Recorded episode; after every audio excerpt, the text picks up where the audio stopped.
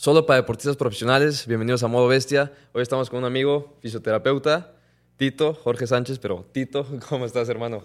Muy bien, Mag, ¿y tú? Bien, pues muchas gracias por venir. Ya desde, desde hace unas semanas teníamos planeado este episodio.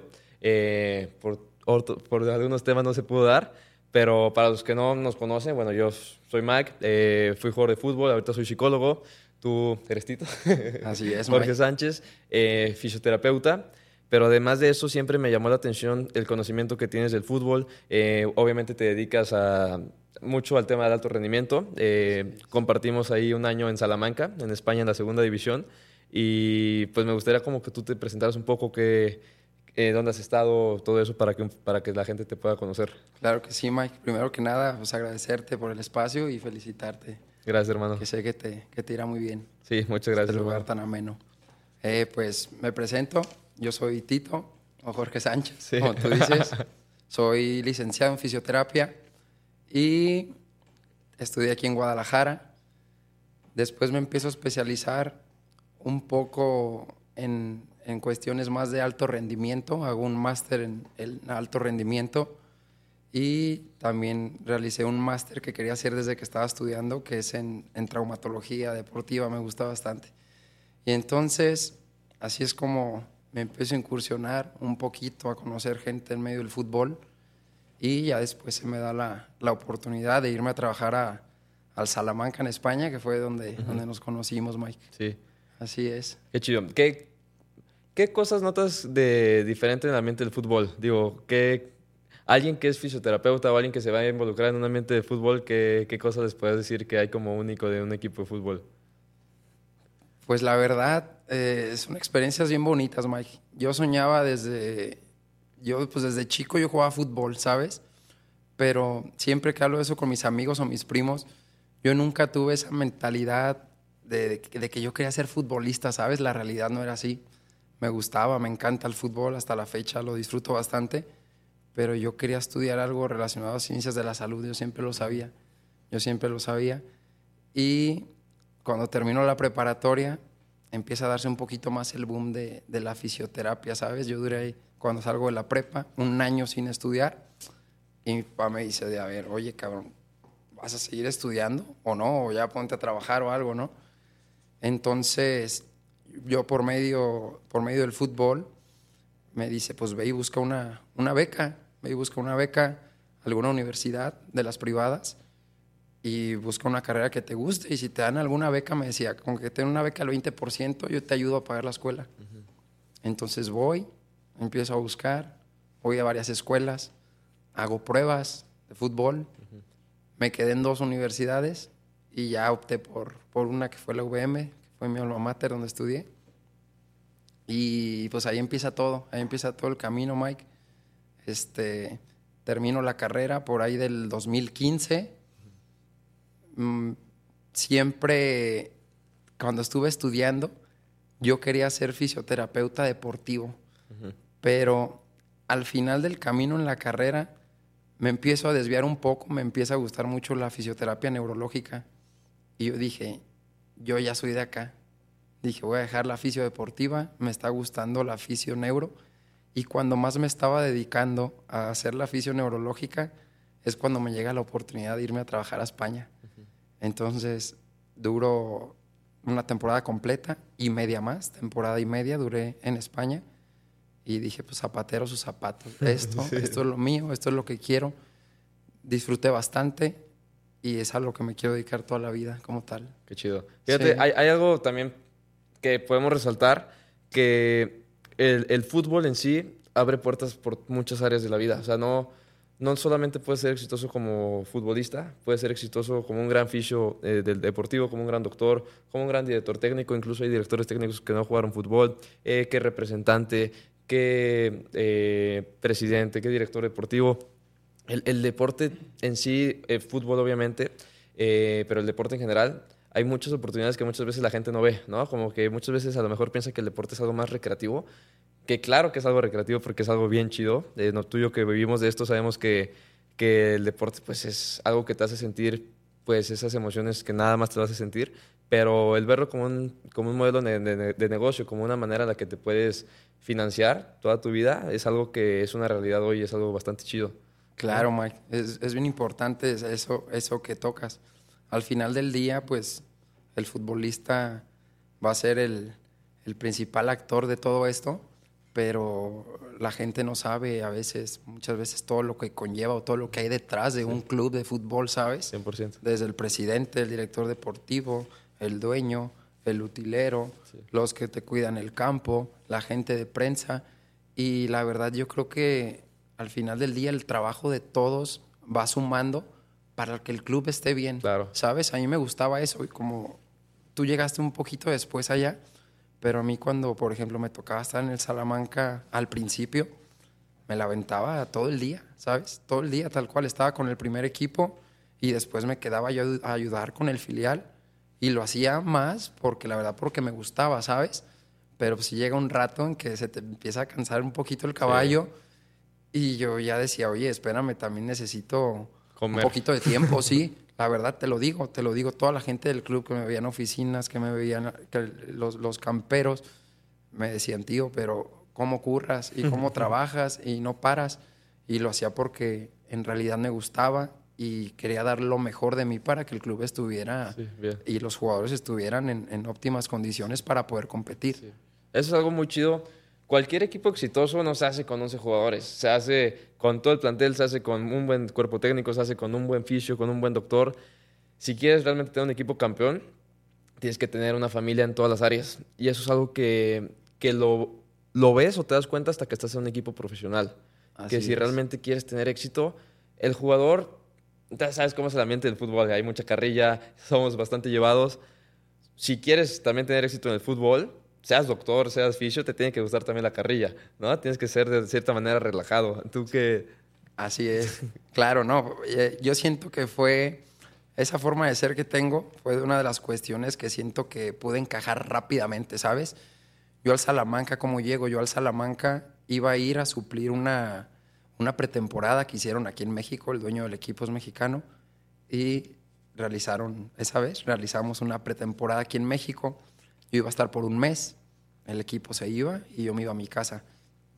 Pero esa cuestión de, de llevártela así con los jugadores, de entrar en esa dinámica de la carrilla y de empezar a hacer eh, pues tu trabajo como debes, fue lo que me llevó a que me invitaran a, irme con ellos a España.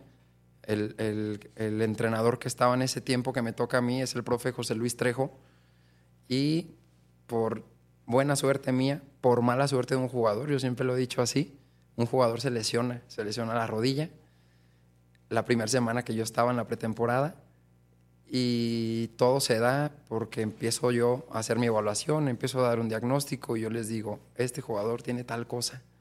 Ese jugador eh, un año antes había estado en San Luis. Entonces, lo que hacen, me dice él, yo le tengo confianza al doctor de San Luis, ¿sabes? Tito dice, yo, claro, ahorita me estás evaluando y todo muy bien, pero yo quiero ir a que el doctor de San Luis me diga tal cual, si es en realidad lo que tengo. Entonces, él, lo mandan a San Luis, le, le saca una resonancia magnética, el doctor llama y tal cual el diagnóstico que yo le había dado fue lo que le había pasado al jugador, ¿sabes? Y en ese momento el profe Trejo no se me olvida que me dice, hijo, no sé cómo le vas a hacer, pero tú te vas a ir conmigo a España. Sí. Yo quiero que trabajes con nosotros. Y dije, sí. Y ahí empezó los jugadores. Mucho tuvo que ver, y agradecido con ellos. El Chatón, Geu Chiapas, el avión Calderón. Empezaron ellos a, a mover todo ahí para, para hacer que, que yo me fuera. Está muy chido como, como un fisio puede tener éxito también en otro país, ¿no? O sea, tú como fisioterapeuta Sí. puedes tener un éxito muy grande y puedes lle- llegar a España, estar en uno de los mejores equipos y, Claro. y pues no hay límites. Eh, hay algo también muy interesante que cuando, cuando me lo dijiste no lo podía creer. Tu título como fisioterapeuta en México no es válido en España. O sea, tú en España no eres nadie. Así es, Mike, tal cual. Eh, fue bien complicado por eso. Cuando los jugadores empiezan a pedir que yo me vaya con ellos, empiezan a ver que mi título no era homologado ya en España, ¿sabes? ¿Por qué? Porque en ese tiempo, que fue en el 2019, en España había un paro de aproximadamente 10 mil fisioterapeutas sin trabajo. Imagínate, 10 mil fisioterapeutas sin trabajo y todavía le traes gente de fuera. Decían, oye, cabrón, espérate. Primero danos trabajo a nosotros y luego traes gente de fuera. No voy a decir exactamente cómo me fui, pero yo me voy a España con un título falso. Ahí me llevan con un título falso y claro que no era un título de fisioterapeuta. Yo me fui con un título de, de otra carrera, afín al fútbol. Con ese entro y pues allá me desempeñé como oficio. Eh, después empieza a haber problemas porque para salir a banca a veces tenía problema, ¿sabes? Depende del equipo, depende de la cancha que fuéramos y eso el entrenador a veces me decía, ¿sabes qué, Tito? Esta vez no vas a ir a la banca tú, vamos a meter a este. La verdad, al entrenador le gustaba que yo estuviera y siempre él me decía, y yo veía que en partidos bravos siempre me metía a mí. Pero, al final también como fish, o sea, puedes perder por la alineación indebida. Claro, eso era. A mí me decían, te vamos a pedir algo, cállate, no hables, que ni escuchen que eres de otro país, que no te escuchen el tono, no se te ocurra en la banca, cabrón, a inventar una madre o algo, porque por eso podemos perder. Y eso pasaba, ¿eh, Mike? A, varios partidos, muchos partidos que entré, pues fue así, tal cual. Yo calladito, yo no decía nada, yo entraba a la cancha y pues a auxiliar al, al jugador, pero yo lo trataba de hablar lo menos posible y después, este, un auxiliar que te tocó conocer, a Sergio que ya te tocó con Sergio, su auxiliar era Carlos María. Y Carlos María cuando empieza a ver todas esas cosas me dice, a ver Tito, espérate, ¿cómo está esta cosa que no se puede homologar tu título acá? Tú eres fisioterapeuta, estudiaste, no, claro, estudié, aquí está mi título, aquí está todo, pero no me lo quieren hacer válido como tal. Y él, su esposa, eh, era una maestra, fue docente muchos años, su esposa allá en España y ella me empieza a ayudar un poco con el papeleo. Y las cosas ya iban, iban ahí más o menos, iba a ser una cuestión de muchos meses y por X o Y razón yo me regreso a México, este, más por una cuestión de, de familia, no por la cuestión de, del trabajo. Yo tenía mi familia acá, me toca estar en COVID allá, mi esposa, mi hija no podían viajar, entonces llega el rato que pues yo ya no di para más y me tuve que regresar y todo se quedó por ahí, yo creo, en medio, o sea, la cuestión de homologar el título. O sea, todavía hoy en día alguien que estudia fisioterapia aquí en México, en España no, se lo reconoce. No. No se puede. Como tu título como tal. Sí, es complicado y, y, por ejemplo, tú lo ves, eh, yo hice dos máster que he hecho que son de, de universidades españolas y esa cuestión sí te la valen y todo, pero tu título como licenciado en fisioterapia en España no te lo valen. Y si quieres estar en un equipo chido, si quieres estar en un, tener un buen puesto, pues tienes que tener el título. Claro. y yo creo que la cosa iba bien en la cuestión de papeles. Este, por, te digo, porque me tuve que regresar, se quedó todo en medio, pero yo creo que si me hubiera quedado, la cosa iba por buen camino y, pude haber homologado eso. Sí. Sí, y hubiera estado bien para abrir un puntito la punta para más gente que quisiera hacer eso. Sí. Así es. Qué locura. Eso se me hace algo súper interesante. Sí. Ahora, temas de lesiones eh, podemos tocar. Que obviamente la lesión es, parte del día de. Es parte de la carrera de cualquier futbolista, ¿no? Si eres futbolista, te vas a lesionar. Te vas a lesionar seguro. Obviamente esperemos que no sea grave, pero te vas a aventar en algún momento tres días fuera, una semana fuera, un mes fuera, o hasta seis meses fuera, ocho meses fuera, no sé, según tu lesión. La lesión es parte de la vida del futbolista. ¿Todas las lesiones son recuperables o no? Eh, Mira, Mike, tenemos pues de lesiones a lesiones, ahora sí, ¿sabes? Tenemos lesiones del día a día, por ejemplo, como son las, las tendinopatías, que son lesiones más por una sobrecarga mecánica, que se dan mucho cuando cambiamos la superficie o el, césped en, en, los jugadores. Se presenta mucho también en cuestiones de pretemporada, que los, los jugadores vienen pues, de una carga casi nula y le empiezas a meter el, cuerpo responde así, ¿sabes? Tú metes una carga, generas un estímulo y al principio tienes una respuesta. Todos los tejidos tienen una respuesta, pero a todos los tejidos del cuerpo humano les gustan diferentes cargas. ¿De qué te estoy hablando? Por ejemplo, al cartílago y al hueso, ¿qué es lo que les gusta? Pues un poquito más la compresión, ¿sabes? Los saltos, así vas a mantener metabólicamente estos tejidos activos. Al tendón, ¿qué le gusta? La tensión al músculo que le gusta, la tensión, la contracción muscular. Entonces cada tejido se tiene que ir adaptando al estímulo que nosotros le estamos metiendo. Como te digo, al principio es estímulo-respuesta, pero después este estímulo, si tú lo generas durante un tiempo más prolongado, que son seis semanas, ocho semanas y te vas así, ya no solo tienes una respuesta, tú empiezas a tener una adaptación. Tus tejidos se van adaptando a eso. Entonces, siempre lo que nosotros tenemos que hacer como fisioterapeutas, junto con el preparador físico y el readaptador, es generar esa carga de estímulos adecuada. ¿Para qué? Para evitar lesiones. Nuestra primera chamba de los fisioterapeutas, del preparador físico y pues de los readaptadores es disminución de riesgo de lesiones. Como prevención de lesiones como tal no vamos a decir porque por las lesiones no las podemos prevenir como todo, ¿sabes? Pero sí disminuir el riesgo de estas lesiones y después qué? Optimizar y mejorar el rendimiento de los deportistas. Entonces, hablando de esas lesiones, un ejemplo, para que exista una lesión existen factores tanto intrínsecos como extrínsecos. Y dentro de estos factores intrínsecos te puedo dar una lista larga y de los extrínsecos también. De los intrínsecos es la edad del paciente, el sexo del paciente, si es hombre o mujer. Por ejemplo, las mujeres tienden más o son más propensas a generar lesiones del ligamento cruzado anterior por la anchura de su pelvis, por la laxitud ligamentaria, por cuestiones hormonales, tiene que ver muchísimas cosas.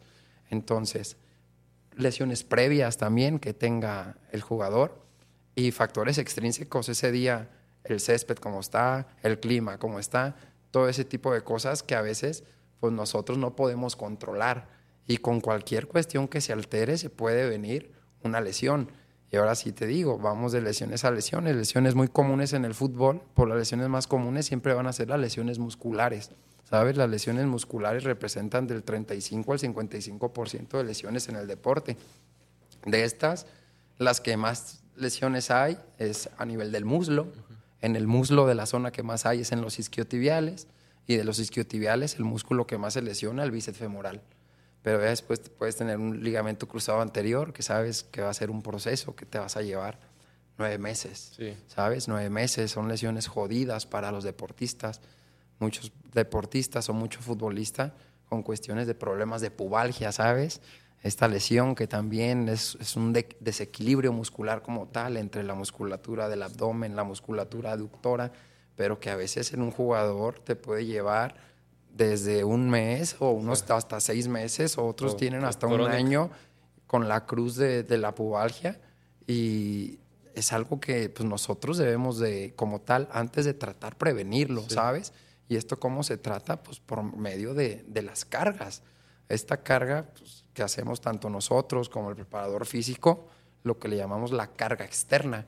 La carga externa es todo ese volumen de trabajo que se, que se va a realizar, cuántos kilómetros recorre, a qué velocidad, cuántos sprint hizo, cuántos cambios de dirección. Pero después esa carga externa que le metes tiene una carga interna en tu cuerpo. ¿Cómo responde tu cuerpo ante esto? ¿Cómo están los niveles de cortisol? ¿Cómo están niveles de enzimas, lactato deshidrogenasa, creatincinasa? tu frecuencia cardíaca, todo ese tipo de cosas son las que tenemos que estar monitoreando y evaluando siempre con el jugador para tratar de, evitar lesiones. Sí. Así es.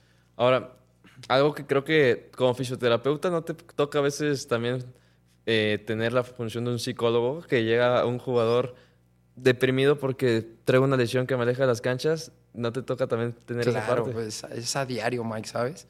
A veces yo siento que el jugador le, le tiene muchísima, muchísima confianza al fisioterapeuta. ¿Por qué? Por lo que pasan al día a día, ¿sabes? Al final del día, un fisioterapeuta con un jugador lesionado están todos los días, todos los días, están viendo por horas.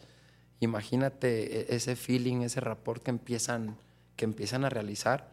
Claro que a veces uno no tiene los conocimientos tal cual de un psicólogo deportivo, pero a veces el jugador con la sola cuestión de que lo escuches, de que le des por ahí un consejo, les viene muy bien. Yo te lo voy a decir, yo hice así, pero de, jugadores que creo que son, pero mis amigos, mis carnales, fue por esa cuestión, ¿sabes? De estar el, día a día con ellos de, en lesiones de, alta data, que, son lesiones que van a durar pues meses, meses yendo con nosotros a, a rehabilitación empiezas a hacer esa, esa conexión y te empiezan a tener esa confianza. Así pasó, por ejemplo, me pasó mucho con Chatón. Todos me decían, no manches, conectamos bastante y fue porque después de su lesión que tuvo en rodilla cuando lo operaron allá, pues estar todos los días con él, todos los días con él. Y yo me llevaba bien con él, ¿sabes? Porque Chatón es como yo, le encanta bromear y le, le encanta este, tirar desmadre y todo. Y yo me daba mucho con eso con los jugadores, ¿sabes? Siempre con un respeto y yo siempre trabajaba, pero él se prestaba para eso. Y me acuerdo que un día así yo estaba allá en mi casa para dormirme y me habló, hermano, te quiero invitar a cenar. Y no, ándale, vente, cabrón, y te invito a cenar y aquí a mi casa. Me hizo de cenar y desde ahí hicimos como una conexión así tremenda. Sí. Y con otros jugadores, te puedo decir, también, pero yo creo que sí, sí es muy importante esa cuestión de fisio, jugador, Sí. en la cuestión de las lesiones, ayudarle un poquito con la cuestión psicológica, siempre Sí. se puede hacer algo. Eso, eso a mí me consta porque muchas veces haces, digo, yo, yo digo personalmente, pues también hice muy buena relación contigo, también ahora Claro. con la rodilla, pues también ahí, es que si la sesión de fisio dura 40 minutos, son 40 minutos de plática Sí. casi siempre y se pasa toda madre. Así es. si, hay, si hay clic. Claro. Eh, creo que esa también es una parte importante si quieres tener éxito, éxito como fisioterapeuta, que realmente tengas ese, ese entendimiento del ambiente en el que estás, en este caso como futbolista. Eh, algo también que es más interesante, ¿qué tan importante es la motivación para recuperarte de una lesión? Es decir, sabes que yo estoy lesionado, pero voy a, estar, voy a poner todo lo que esté en mis manos para estar bien. O, o estar agüitado, estar deprimido. Creo que a veces hay hasta evidencia que cuando estás motivado, creo que el cuerpo evoluciona mejor, no sé. Claro, yo creo que es hasta un 50% la recuperación de un jugador, ¿sabes? Y tú lo ves cuando un jugador está motivado y que un jugador te dice, hermano, me pasó esto, pero vamos a tirarle para adelante y yo quiero salir y quiero regresar. Eso pasó mucho con Chatón.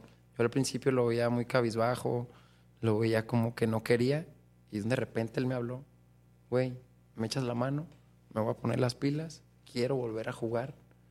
Sí, dale. Y así nos aventamos cuatro meses de ese proceso de todos los días entrenar, todos los días en gimnasio. Y regresó, no se me olvida, el día que, que regresa a jugar. Fue bien bonito también, porque después de cuatro meses regresan un clásico contra unionistas. Y no se me olvida que fue el mejor jugador del partido. Estuvo bien cabrón porque en la semana, bueno, Chatón iba para cuatro meses, regresó como a los tres meses y medio, tres meses, una semana. Todavía faltaban como dos, tres semanas más del proceso. Y se venía el clásico. Y me dice Rafa Dueñas, me dice, oye Tito, ¿cómo ves al Chatón para el domingo si lo metemos? Me lo dice un miércoles, no se me olvida. Y yo, no chingues, Rafa. Y Octavio Mora, no se me olvida que me dice, no te metas en broncas, güey. Porque si no puede jugar, cabrón, te van a echar la culpa a ti. Si tú le dices, sí, mételo y que juegue, y al minuto cinco lo tienen que sacar, el pedo va a ser tuyo, güey. Entonces yo me quedo así y hablo con Chatón ese día.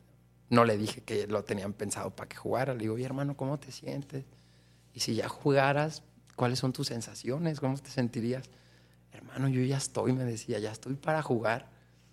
Y le digo a Rafa, me acuerdo que estábamos comiendo en el restaurante de enfrente y estaba Vicente y Rafa. Y Vicente, bien emocionado, me dice, sí, cabrón, que juegue, que juegue. Y yo, dale, Rafa, que juegue, métanlo. ¿Seguro? Digo, sí, que juegue, aviéntenlo. El jueves a Chatón, vas a jugar. No es cierto, vas a jugar, güey.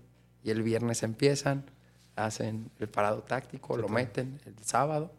El domingo juega yo con el rosario Sí, en la mano, cabrón. Yo de por favor que no le pase nada, por favor, que no diga que se resiente.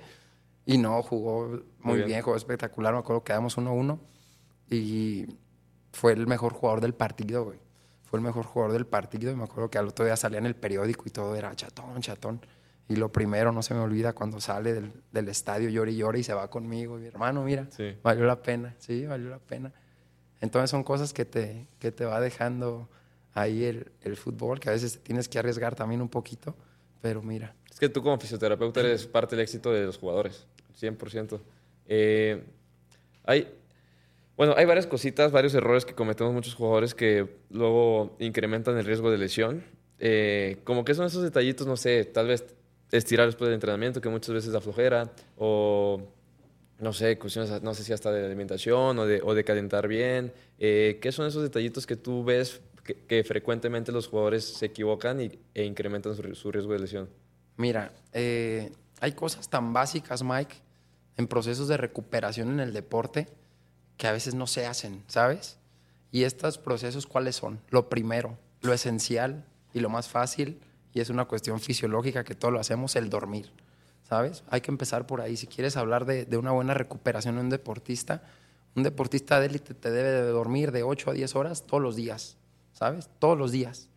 ¿Por qué? Cuando nosotros dormimos, liberamos una hormona que se llama GH o somatotropina, es la hormona del crecimiento. Entonces, esta hormona se libera cuando estamos en un sueño profundo. Entonces, si el deportista te duerme 5 o 6 horas, no alcanza a llegar a esos niveles de hormona del crecimiento para tener una buena recuperación a nivel muscular. ¿va? La otra, cuando nosotros dormimos, nuestro sistema inmune trata de reparar todas esas cuestiones de procesos inflamatorios que se dan por la misma carga de entrenamiento y a veces no cuidamos eso. Esa es una. La otra después, la alimentación. ¿Va? Una buena alimentación, que es lo que debe hacer un deportista, es algo de entrenar. Lo principal, una buena reposición de meshidratos de carbono que me acabo de chutar en la práctica, mi buena ración de, de proteínas y la hidratación. A mí no se me olvida, te lo juro, había unos jugadores que yo nunca los tocaba, güey. Nunca iban a la camilla para decirme de que les dolía acá, que les dolía acá. Y sabes, eran dos jugadores eh, uno era el avión Calderón y otro Ushio da Pena, no sé si lo ah, Ushi. Me acuerdo que ellos dos salían con su botellota de dos litros de agua. Todos los días me decían, Tito, ponme la crío, ponme el hielo, se metían al hielo.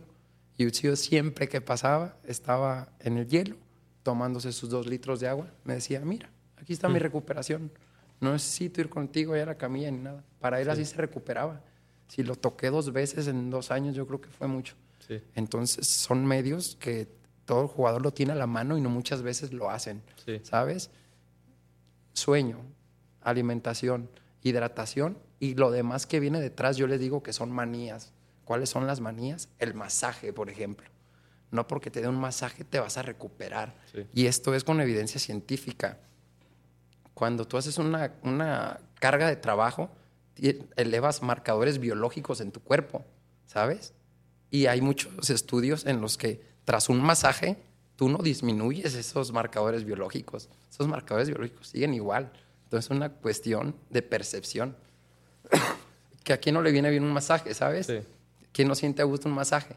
Pero no es algo que como tal, que digas, eso me recupero. claro que no. Placebo también. Exactamente. Hay, un video muy bueno de Khabib Nurmagomedov, ¿lo ubicas? El de la UFC. Sí. Eh, él dice, para mí lo más importante es dormir. Dice, claro. se ha puesto muy de moda que la recuperación, dice, es que primero, ¿qué es recuperación? Para mí recuperación es dormir. Claro. Muchos dicen que, que masaje, muchos dicen que tiene hielos. Dice, yo entré en la mañana, en la tarde duermo mínimo dos horas, así dice él. Luego vuelve a entrenar en la tarde y vuelvo a dormir. Dice que su rutina literalmente en campamento de pelea es eh, entrenar, comer, dormir y repetir. Así es, Mike. Y esa es la vida. Sí. También ahí en, en el estudio de... Digo, ahí cuando van a hacer una pelea, un campamento para previo a una pelea, eh, hay, una raza de, peleadores de la UFC ahorita que la está rompiendo, pues que es el Khabib Nurmagomedov, luego está Islam Makachev y hay otros que son como, como de Rusia, tienen ahí, no, me acuerdo bien de dónde son, pero son, son allá como de Rusia. Y, y él dice que, bueno, antes de cada pelea todos como equipo se unen y hacen campamentos de pelea muy fuerte. Y cada vez que alguien está cansado, el remedio es quitarle el celular. ¿Por qué? Porque el celular muchas veces es el distractor principal por el que no dormimos bien. Entonces, Khabib, como líder del equipo, cuando ve que alguien está cansado, lo único que hace es tu celular para, para acá. Claro. ¿Qué vas a hacer? Vas a dormir, porque pues está en un lugar eh, separado de todo, pues vas a dormir. Y el dormir creo que te recupera. Eso se llama higiene del sueño. Higiene del sueño, ¿qué es? Apagar la tele, quitar cualquier aparato una hora antes de que yo me vaya a ir a dormir. ¿Sabes? Eso es, eso es higiene de sueño. Eh, quitar todas las luces. Hay personas que necesitan tomar algo de melatonina, no está mal. Una hora antes. Yo, yo siempre digo que mínimo unos 25 minutos. Sí. Pero una hora antes sí. Claro, lo recomendable es siempre una hora antes. Te digo, más los deportistas de élite o una persona también tal cual que dice que sufro de insomnio y sufro de esto. Pues sí, a ver cómo estás comiendo, haces actividad física o no. Estás con el celular todo el rato, ¿cómo te vas a querer a dormir? ¿Sabes? Tu cerebro todo el rato está tu, corteza cerebral todo el rato está activa. Sí. Entonces hay que ir apagando un poquito eso, relajando un poquito a nivel del cerebro.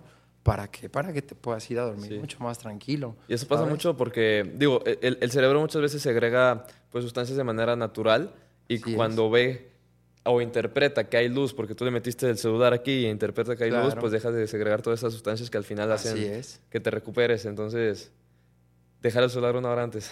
Dejar el celular una hora antes, evitar el café, eso sí, eh, seis, seis horas antes de- De del sueño, evitar, evitar que no, que no exista café, ningún estimulante, o los que les gusta, no sé, tomar Coca-Cola o chocolate, todo ese tipo de cosas, hay que, hay que tratar de evitarlo. A lo mejor no se va a hacer siempre, pero no sé, a lo mejor en Deberías. cuestiones eh, más especiales, en una liguilla, los jugadores o algo, oye, este mes, güey, me voy a preparar bien y voy a hacer todo este tipo de cosas para cuando esté en el verde rendirlo lo mejor posible. No, y al final, ¿sabes? el final lo debes de hacer. Digo, Claro. yo, yo digo, admiro mucho a Kobe Bryant y Kobe Bryant decía, es que yo soy tan obsesionado y hago todo lo que depende de mí bien, porque al final a mí me pagan por ser la mejor versión de basquetbolista posible. Claro. Y parte de ser la mejor versión de basquetbolista es comer bien, dormir bien y a- hacer todos Y los entrenar más de la que cancha. todos. Totalmente. Entonces, y no a lo loco, ¿eh? No entrenar Sí. por entrenar. a, a veces pasa que, bueno, sí, eh, esa obsesión por querer ser el mejor te lleva a entrenar más y te termina por arruinar tu carrera. Claro. ¿Cómo es eso? Eh, no por entrenar más es mejor, ¿sabes? Ahora se da mucho, mucho eso en el fútbol y muchas, muchas personas a veces me preguntan, oye Tito, ¿por qué los jugadores de ahora se lesionan más que los de antes? Eh, son muchos factores, pero uno es pues la carga, cabrón, la carga de partidos. Ahora, por ejemplo, si, si piensas en Europa, un jugador te juega casi cada tres días, ¿sabes? Tienes dos días para recuperar. Te juegan la liga, te juegan la Champions, te vuelven a jugar la liga. Entonces, esa carga antes no la tenían los jugadores de los 70, ¿sabes? eso, eso es una cosa. La otra, eh, los kilómetros que recorre un jugador ahorita no son los kilómetros que te recorrían los jugadores en ese tiempo. sí. Ahí le estás metiendo más carga. Las intensidades, cabrón. Los, los sprints que te hace un jugador arriba de 24 kilómetros por hora y luego desacelera y cambia de dirección y esto. Antes no se hacía eso en el fútbol, ¿sabes? Por eso lo que es Pelé, Maradona, todo ese tipo de jugadores, yo creo que estaban un poco mucho más avanzados a su tiempo, a su época, porque a lo mejor a ellos si los metías en, esta, en este tiempo te podrían jugar también, Claro. ¿sabes? Ah, y con todos los, los Claro. medios que va a tener ahora. Pero tú ves los partidos de antes, la verdad, pues era un fútbol muchísimo más lento, Sí. ¿sabes? No se daba un fútbol como el de ahorita. El fútbol ahorita pues, es una cuestión mucho más física. Y a lo mejor a veces eh, nos puede gustar o no eh, de que se vea menos calidad por esa cuestión. Tú lo, vas, tú lo ves en el fútbol. Y, y se usa mucho eso, que dices, no, antes el fútbol era antes. O sea, también ese, ese comentario resulta que siempre que alguien es más grande que tú dice que su época era mejor. Siempre he escuchado eso, no, antes era diferente. Sí, Claro. yo creo que simplemente cambió. Yo creo que evolucionó también. Ahorita la tecnología te da acceso a ver un error de la liga francesa. O sea, es. eh, lo que haces mal se expone de una manera más grande y lo que haces bien lo das por hecho. Entonces, creo que también eso forma parte de esa creencia negativa de, nada, antes era mejor. Nada, yo creo que antes no se resaltaba tanto lo negativo y yo creo que ahora es mejor. Yo creo que un futbolista de ahora es mil veces mejor que un futbolista de hace 20 años por cuestión física, cuestión mental, cuestión obviamente de entrenamiento. Lo ves en las velocidades que se alcanza, lo ves en la rapidez del, del juego, desde que te regan la cancha en todas las ligas top antes de jugar un partido, balones nuevos cada partido, masaje. Tienes, tienes tantas cosas que el fútbol y el deporte en general es inmensamente mejor hoy que hace 10, 15 años. Así es, no es tanto que sean futbolistas, ¿sabes? Son atletas. Sí, Tú puedes ver mucho futbolista que dices, a este cabrón lo meto a cualquier otro deporte y la puede romper, ¿sabes? 100%. Es una cuestión lo que se ve, por ejemplo, con Cristiano Ronaldo, eh, que dicen, no, Cristiano eh, se hizo y pues también tenía el don, ¿sabes? Tenía Sí. el talento, al igual que Messi. Messi también se preparó y estuvo ahí y por eso llegaron a ser quienes son, cabrón, ¿sabes? Sí. Messi, por más talento que hubiera tenido, si no hubiera metido lo que le metió, lo que entrenó, lo que se cuidó, pues no seguiría jugando ahorita, no hubiera sido y no tuviera ocho balones de oro. Sí. Entonces, yo creo que sí, la cuestión de ahorita en el fútbol, pues no es tanto hacerlos como tal, queremos hacer los futbolistas, pero los haces, los preparas para ser atletas, Atletas. ¿sabes? Atletas de alto rendimiento. 100%. Y yo creo que es algo que antes a lo mejor no existía tanto Sí, así. Totalmente. Hoy ser atleta antes que futbolista es más fácil convertirte en futbolista siendo atleta, es una Claro. realidad. Hermano, pues digo, como me pasa muy frecuentemente aquí, podríamos platicar todo, todo el día. Eh, hablamos de fútbol, hablamos de, de fisio, de lesiones, tenemos temas bastante interesantes también en común. Y, pero bueno, creo que tratamos de hacer esto como más o menos de media hora, más o menos. Y pues nada, te digo que ya sabes que estás las puertas abiertas para siempre que quieras venir. Para mí, aparte de amigo, sabes que te admiro mucho por lo que haces. Te haces muy, muy, muy bueno en lo que haces, que es la fisioterapia. Y, y pues para mí es un honor que, que hayas venido aquí con, conmigo. No, muchas gracias, Mike, por, por invitarme y esperamos un tiempillo más adelante pues estar otra vez claro, por acá. lo repetimos. ¿Vale? Hermano. Chido, perdón. Cuídate.